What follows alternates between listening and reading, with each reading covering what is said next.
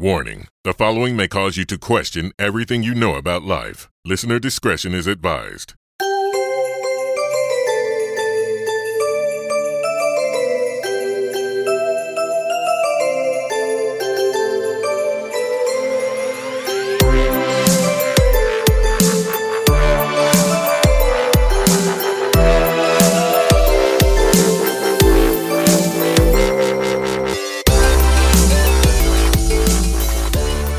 Are listening to The Culture Shock. Good moment and Merry Christmas. This is Christian Hawkins, producer and co host of The Culture Shock. I just wanted to uh, thank you guys so much for all your support in our pilot episode. I really appreciate all the feedback and the love. I wanted to do something special for Christmas. We have a, uh sermon, a live sermon recording of our other co-host, um, Pastor Matthew Glaze. Uh, man, he just does an amazing job. I just have to really brag on him. I'm so thankful to, to have uh, his friendship also as a mentor, and I cannot wait to uh, work with him in season one next month. Season one is definitely going to be an amazing uh, start to this uh, podcast. So I really, really hope you uh, subscribe and continue listening to our podcast as we start a new chapter here. Enjoy the sermon.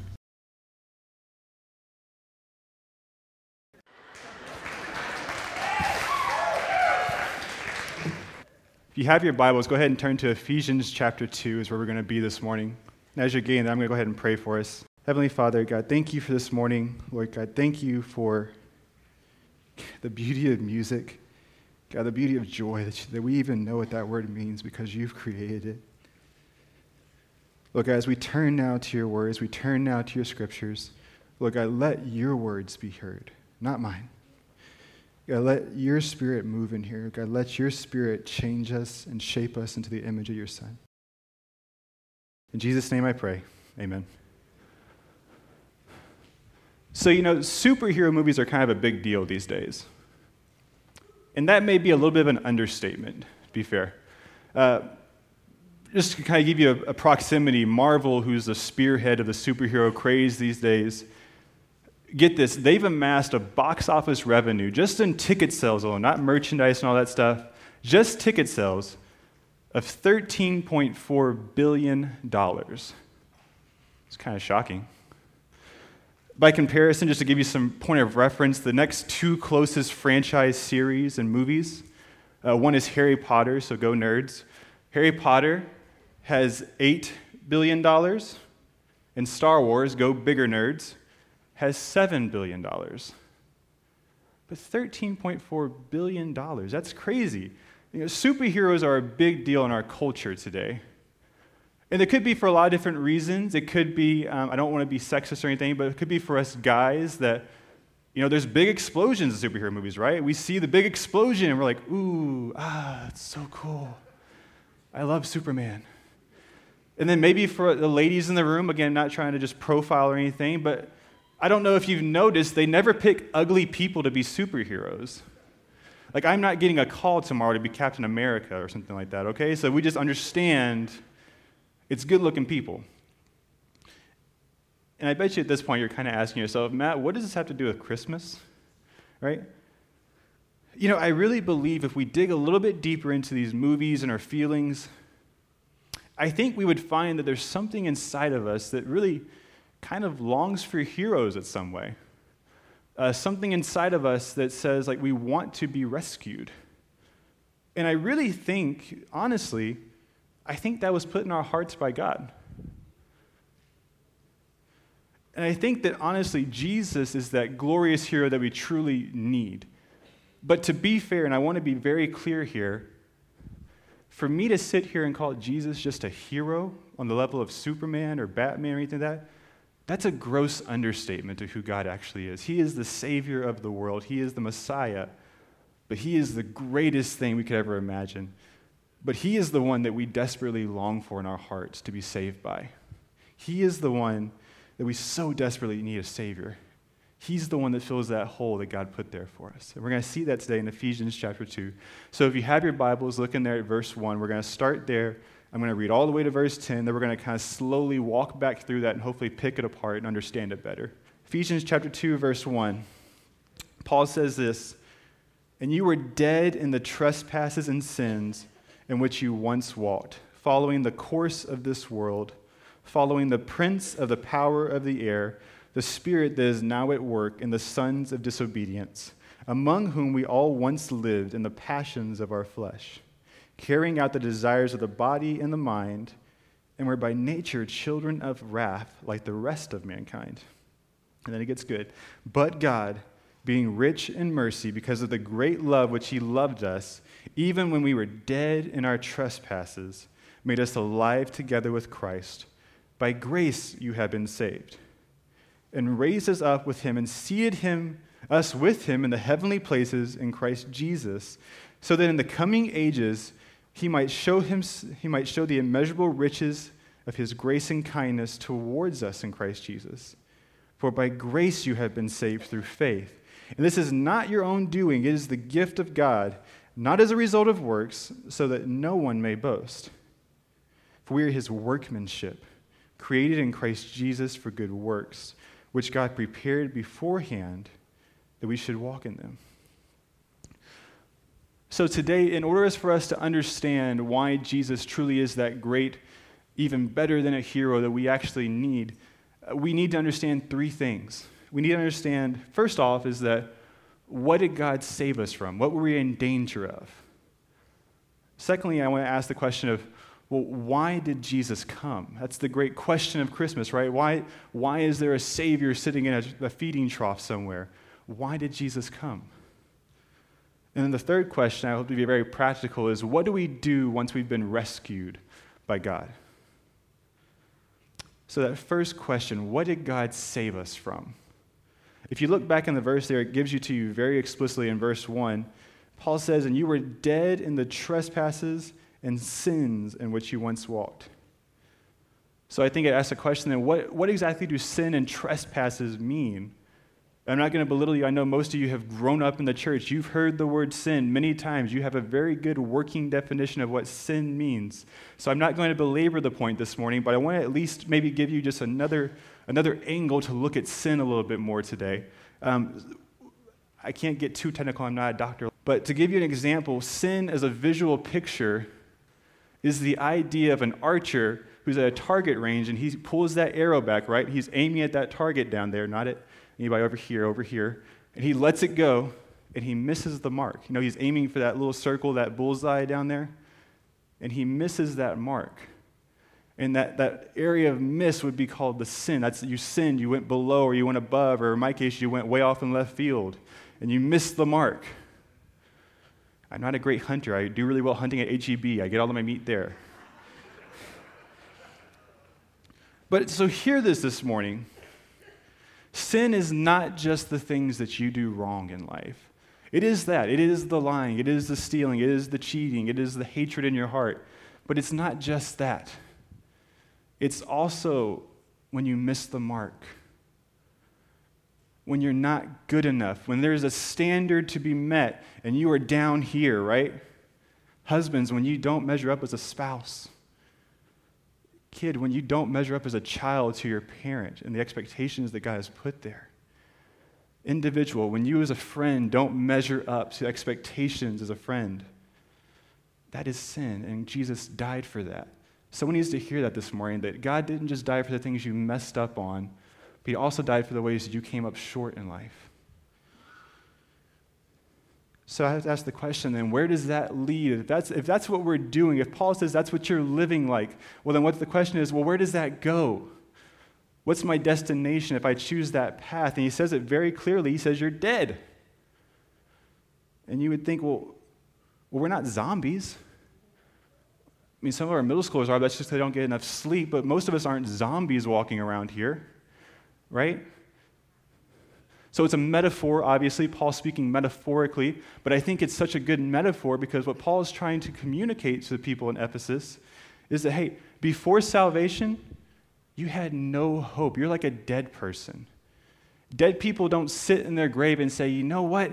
If I could just maybe it'd be a little more morally good, if I could just maybe say a few less lies, Maybe I can get out of this grave, right? Maybe I can get back up there with the rest of those living folk. Dead people don't fix themselves. They're dead. They have no hope. They have no change. And Paul says, That was you. That you were dead in your sins and trespasses. You had no hope of getting better outside of a supernatural change. The same way with Lazarus, right? Lazarus was sitting in a tomb, and he wasn't going to will himself out of that tomb until Jesus came and said, Lazarus, come on out. And he has to obey because only dead people respond to supernatural voice. They can only respond to the voice of God. And so with us too. We may not be physically dead, but metaphorically, spiritually on the inside, we are there before Christ. And our only hope is for Christ to call out, like he called out to Lazarus, and say, Come out of that death. So let me you the question then why did Jesus come? And I think a better practical question for that is why did Jesus come to die? Because, right, he's the one person in history whose chief end goal was to die, was to go to the cross. He's the only person in history who had that goal in mind. Hey, your whole purpose, go to the cross. So, why did Jesus come to, die? To die? And I can give you many, many uh, reasons why. I'm going to give you just two this morning, but I think they're so good. I think the first reason Jesus came, and the first reason Jesus came ultimately to die, is to show the wealth of God's love for us and grace for us sinners. Verse 4, Paul says that his very nature is rich with mercy and full of deep love that he has for us. You know, Scripture is bursting with this truth, and it is that God actively pursues us even when we are in our worst state. In Romans chapter 5, Paul said it this way. Chapter 5, verses 7 through 8 says, For one will scarcely die for a righteous person, though perhaps for a good person one would dare even to die. But hear this, church. But God showed his love for us in that while we were still sinners, Christ died for us. You see, the beauty of the gospel, truly the beauty of the entire Bible, is that God is actively, the holy God is actively going after the most undeserving person in all of creation. That he is actively pursuing the most unworthy soul. And yet, how much does that speak to the love of God? That he would look at people who actively say, God, relationship with you is not something I desire as much as I desire sin. And trust me, we've all said that. Whether you've actually vocalized that or not, when we sin, we say, God, this sin is more desirable than you are in my life. And yet, God actively pursues you in the midst of you saying, I don't want anything to do with you. He pursues you to the point of death on a cross, even further. The second thing is this I think the second reason I would say Jesus came to die is because only Jesus could bring victory for us over our enemies, and only He could cancel the debt we could never pay. Going back into Ephesians, there, Paul says in verse 2 how we're cl- that clearly before Christ and salvation, we're just we're a people who follow after the ruler of this world. You know, Paul goes on to call him the prince of the power of the air. You may know him as Satan or the devil or however you want to call him, but we know who we're talking about here. And Paul says, You follow after that person. And I believe we follow after that person. We may not necessarily actively follow after him, but we kind of passively follow after him because we know that there's something he holds against us. There's something he plays against us in the relationship with God and us. That if we were to try to go to God, we were to try to pursue God, he would say, But Matt, don't forget your sin. Don't forget all this sin in your life. Don't forget this baggage. Don't forget this chain I have over you, right? And you know, he would be right without Christ. He would be right to say, You can't talk to God. You're not holy enough to talk to God. You're not righteous enough to talk to God. And he would be right. And so he constantly plays that card against us before Christ. But listen to Paul's words in, second, in Colossians chapter 2. Paul says this. Speaking of Christ, he says he does this by canceling the record of debt that stood against us with its legal demands. This he set aside, nailing it to the cross. He disarmed the rulers and authorities and put them to open shame by triumphing over them in him. And the beauty is, he did that through the cross. It wasn't by great speech, it wasn't by powerful works of magic. He did it through the cross, that he canceled out that debt. A debt that, let's be honest, you cannot pay. You constantly go to God with your own goodness and you say, I've got this good thing. I've done these good works, right? I've done these great things. It's still not enough. There is a debt between you and God before Christ that you cannot pay. But Paul says so clearly that Christ has paid that debt at the cross. And even going back to the Old Testament, one of the passages I love when I think about Jesus coming is Isaiah 53. And you probably all know that's the suffering servant passage, but I want you to listen to verse 10 through 12. And I want you to hear how, this is going to sound weird to some people, but I want you to hear how it actually pleased God to crush his son. And you hear that and you say, that sounds weird, Matt. But I want us to read here uh, Isaiah 53, verses 10 through 12. But the Lord was pleased to crush him putting him to grief, if he would render himself as a guilt offering. He will see his offspring, he will prolong his days, and the good pleasure of the Lord will prosper in his hands. As a result of the anguish of his soul, he will see it and be satisfied. By his knowledge, the righteous one, my servant, will justify the many, as he will bear their transgressions or iniquities. Therefore, I will allot him a portion with the great and I will divide the bounty with the strong, because he poured out himself to death and was numbered with the transgressors. Yet he himself bore the sins of many and interceded for the transgressors. So God literally delighted in taking his son to the cross. You may hear that may say, well, but I want you to understand what I'm saying. I'm not saying God delighted in the way that a bully delights on picking on a small kid and taking his lunch money. I'm not saying that's what God liked. I'm saying that God looked past the cross past the sin, past the death, and he saw the beauty of what lay on the other side. He saw the beauty of new creation. He saw the beauty of new life to be found in Christ. And that pleased God. It pleased God because God wants you to experience Him. He wants you to understand what's going on in His life. He wants you to be a part of that. And so, yes, He went through a very painful moment. I can't imagine my God saying, Yeah, I really want to send Jesus to the cross. He deserves that. I bet you it really kind of hurt Him at some level. But he said, I'm going to do that. I'm going to push through that because there is good to be found on the other side. There is good to be found on the other side of the cross. And so God joyfully allowed that to happen in history. You see, without the sacrifice of Jesus, Satan could constantly stand and mock us before God. He could constantly stand and say, You're not good enough. You're not justified. You're not holy before this God and he would be right. But praise be to God that Jesus came to die for us. That he came and paid a sacrifice, paid paid a debt that we could not pay in order to bring us in relationship with God. He's really, he's like the, he's the one that defeats the giant for us, right? The giant is sin and death. And that may remind you of the story of David and Goliath a little bit, but I want you to understand something here too, because we get confused sometimes. In the story of David and Goliath, if you apply that to Christ, you're not David. You're not the one who's going to beat sin and death. You're not the one who's going to overcome that hurdle. We, if anybody in the story, we are the Israelites that are cowering over in the corner, terrified of the sin, terrified of that monster. And yet, Christ is the David who comes and rescues us. Christ is the one that comes and overcomes the sin for us. So, praise be to God, because He's the only one that could do it. So, the third thing here is, and so, so what do we do once we've been rescued? How, how do we go after, okay, okay, Matt, I understand what you're saying. Christ came and died, and I've heard that a thousand times. I've gotten that. What do I do with that? How do I live life as a Christian tomorrow when my coworkers are annoying. And I would say, first things first, you need to rest in the grace of God.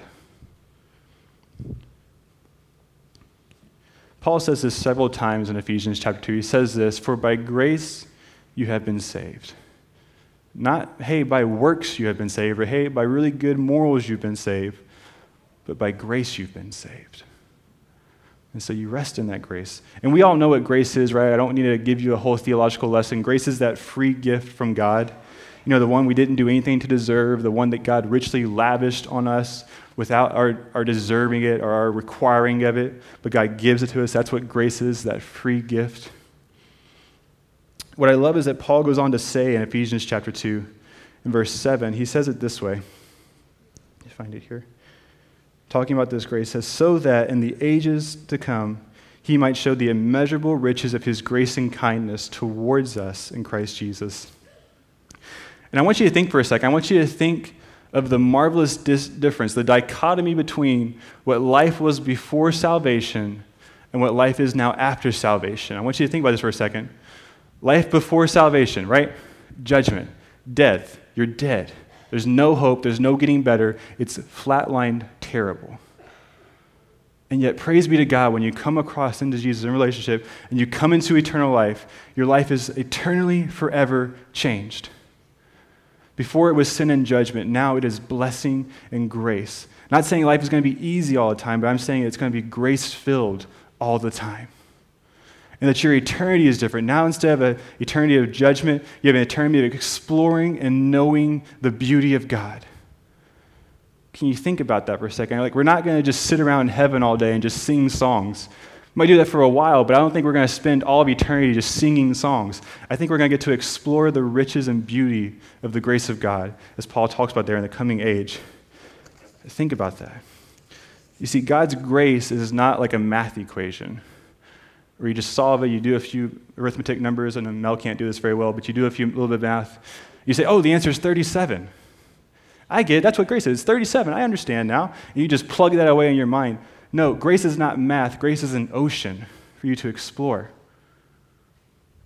And you will continually do that after salvation. You will continually get to experience, you will continually get to taste and see that the Lord is good because of the grace of God. So cherish that truth that your eternity is changed from eternity of nothing and torment to an eternity of grace and beauty and exploring and knowing that grace more and more each day. And that's the beauty of it, right? I mean, if you were to ask certain people, the chief end of man is to know God and to make him known, and to enjoy him forever. And we get to do that, right? We get to know God in salvation. And we get to enjoy him forever in heaven.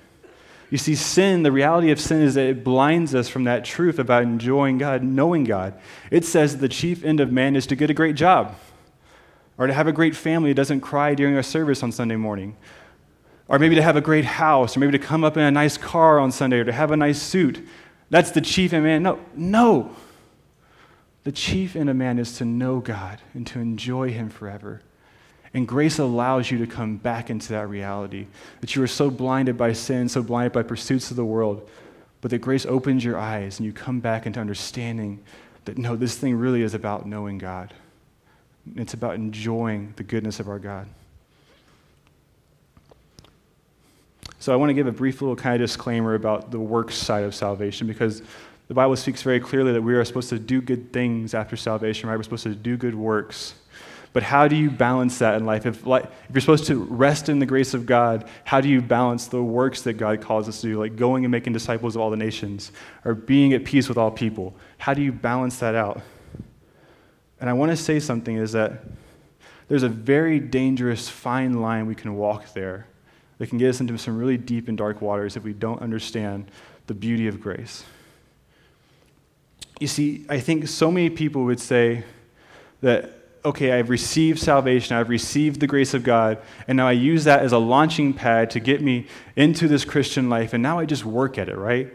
I do good things and I work hard so that, heaven forbid, I do something too bad and God gets really mad at me, and then it's thunderbolts and lightning, and that's very, very frightening, right? But we think that sometimes. We think that sometimes because we don't rest in the grace of God. We don't understand that God has brought us into peace. And maybe you hear that word, and peace is a distorted word for you. I think so often when we hear peace, we might think of a peace treaty, and we might think of the idea that you know, two warring countries come to a peace treaty, right? They say, hey, I'm not going to bomb you anymore. And you say, that's great, I'm not going to blow you up anymore either. And we, we shake hands and we sign a accord. And we hear that and we say, but we know they hate each other, right? They're still not friends. Like, they're not going to have tea after this. And they know that at a moment's notice, If one of them feels like it, they'll just forget that peace tree and they'll go after the other person again. And I think so often in our lives, we think the same thing with God. If I just, if I mess up again, if I, you know, if I fall a little bit, if I stumble in this Christian life, he's just going to be mad at me. I'm going to have to start all over again. I want you to listen to a definition of peace that comes from the Strong's Dictionary. And I wanted to hopefully give you just a bigger picture of what peace actually is. When God says we're at peace, I want you to see a bigger picture here. Because peace could also mean, in the sense I'm saying like shalom, the Jewish word for peace, it could also mean completeness or wholeness. It could mean health or peace or welfare or safe soundness. It could mean tranquility prosperity, even perfectness, fullness, rest, harmony, and this is my favorite one the absence of agitation or discord. You see, when we come into relationship with God, when we allow God, as he says in Ephesians chapter 2, take us from being children of wrath in verse 3 to being seated next to Christ in verse 6. When we allow that to be true in our lives, then we get peace. And yes, I'm going to stumble. Yes, I'm going to fall. Yes, I'm going to have days where I do not measure up. But that's when I rest in the grace of God. I come to the Lord for forgiveness, and I rest in that grace that's already put me exactly where I need to be. I don't do more good works to get closer to God at the dinner table or to get a bigger high five from Jesus at the end of the day. I'm already exactly where God's put me at through salvation. And those who have received Christ here, you are too. So rest in the grace of God and still work. Still go because that's the beauty of it. Now that you've experienced the grace of God, now that you've felt the grace of God in your life, the natural reaction I think would be, well, what can I do for him, right? If he is that great, if he is that marvelous, he is that loving, what can I do? Not that I feel like I need to, but I just want to serve this God. I want to follow him. I want to do what he's called me to do because he's done so much for me. It should be the natural overflow of your heart, not the forced thing of your heart to avoid the anger of God. So, the last point here. The last thing I would say is that allow God to continue to work in your life. Let's go back into Ephesians chapter 2 and verse 10. It says, For we are his workmanship created in Christ Jesus for good works, which God prepared beforehand that we should walk in them. So, Paul concludes this section by saying that you are God's workmanship. Some of your versions may have a different word. Some of your versions may have the word masterpiece in there. And you're thinking to me right now, well, Matt, I don't really feel like a masterpiece most days. Maybe like a Picasso or something like that, but I'm not a masterpiece. And what we need to understand is that in the beginning, when God created, He called it good. When He created humanity, He called it good. He even called it very good. And sin and corruption has tarnished that image that God made us with. The image of God is tarnished by sin. And it's muddied it and it's clouded it up that we don't even recognize that image anymore half the time when we look in the mirror. But at salvation, we are allowed to turn back towards God. We are, about to, we are allowed to turn back into that reflection of Christ Jesus. But in order to do that, we have to allow God to chip and chisel away at all the things in our life that do not look like Christ. But hear me when I say that. You allow God to do that. You're His workmanship, not your own. And so, how do you do that, though? How do you allow God to chip and chisel away at your life? How do I do that? I want to be a masterpiece. How do I get there? In order to know what Christ even looks like, you have to know Christ, and you find him in this word. It's not a very small pamphlet, it's a big book because there's a lot to understand about our God. And the way you understand, the way you see that reflection is you look at the face of Jesus, you look at the Word of God. I had a seminary professor who would always say this, and I thought it was so clever and I thought it was so well worded that I can't say it any better. He said that when we read the Bible, the reality is that the Bible is reading you. And Scripture is pointing out, through the power of the Holy Spirit, Scripture is pointing out things that, hey, this doesn't look like my son Jesus. Hey, this part doesn't look quite like him yet. Can we tweak that a little bit? Can we work on this here? Because when we allow, when we read Scripture, we allow it to read us. And we allow it to shape us and mold us into the image of Christ, the image we were created to be. And some of us hear that, and we start to get very nervous. We hear that, and we say, Matt, what happens if, if God is looking at me, if God is reading me? What happens when He finds that thing that I don't tell anybody about? That secret sin, that skeleton in my closet, that thing that is so gross that I never even pray about it because I'm so embarrassed about it. What happens when God finds that? Is he going to reject me? Is he going to push me away? Is he going to say, I don't want anything to do with this? I didn't realize I had damaged goods. What's going to happen when he sees that? I can't let him know. A.W. Tozer is just a brilliant Christian thinker. He wrote this on, on God's omniscience or God's all knowing ability. And just allow these words to meet that fear right now. Allow these words to meet that insecurity that whatever you're holding on to is too ugly for God. He says, How unutterably sweet is the knowledge that our Heavenly Father knows us completely no talebearer can inform on us. No enemy can make an accusation stick. No forgotten skeleton can come tumbling out of some hidden closet to abash us and expose our past. No unsuspected weakness in our character can come to light to turn God away from us, since He knew us utterly before we knew Him and called us to Himself in the full knowledge of everything that was against us. So, this morning, as we're thinking about why did Jesus come and he came to go to the cross for you and me, and we're thinking about, well, what if I'm just not lovable enough?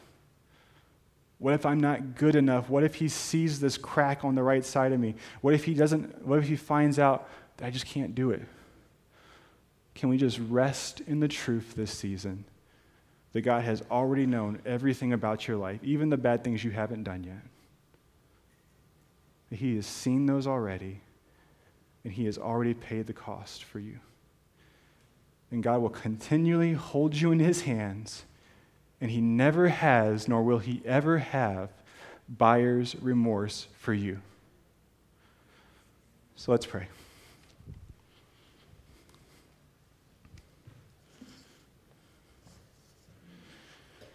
You're thinking, well, there is that secret sin in my life. There is that thing that's just so ugly. If God already knows about it, if God is already acutely aware of that problem that you've been holding on to in your life for so long, if He's aware of it and loves you for it, why don't you just come give it to Him? Don't even come talk to me up here. Don't even come talk to me at this stage or anybody else. Why don't you just come down to this altar if you need to and say, God, I don't want to carry this anymore. God, I don't want this filth in my life. I want to look like you. And I need to put this down. I'm not saying something spiritual or magical is going to happen up here that you're going to magically feel better, but I'm saying there's something about coming up here and letting yourself be prone towards the Lord in submission and humility and saying, I don't want to carry this anymore. There's something about that. And I don't want you to care what the person next to you on your left or right thinks about. I don't want you to care about who's going to say something next week at the Bible study. I want you to know this is a time between you and God. So, Father, we're here. And Lord, you're mighty, and Lord, you're good, and God, you ransomed heaven for us when we were so undeserving, when we were so broken in our sin and our trespasses that we smelled of death, that you came and you paid it all for us. And Lord, guys, we are sitting here, born again, known by you, understood by you. Lord, would you help us to come lay down those things that do not look like you? And to continue to allow us to be shaped into your image. Lord, our ultimate goal is just to know you and to enjoy you. We can't do that when sin holds on to us. So, Father God, help us. If there's someone here in this room right now that, that just needs to receive you for the first time, for salvation to come, what a marvelous time of year to receive the, the blessing of the Lord. That the greatest gift that was ever come, the great beauty of the manger that led to the reality of our need for the cross, would they just receive that right now? Lord, if there's somebody here who needs to be baptized to follow you, Lord, if there's somebody here that needs to join this church in obedience to following you and being a part of the family of God, would you help them this morning? Lord God, would you please move them out of their seat to come talk to somebody? So, Father, be with us right now. Lord God, we love you. God, we trust you. You're amazing. And it's in the name of Jesus we pray. Amen.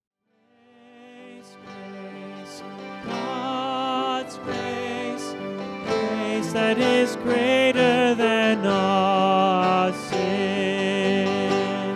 Sin and despair like the sea waves cold threaten the soul with infinite loss. Grace that is greater, yes, grace untold points to the refuge, the mighty cross. Grace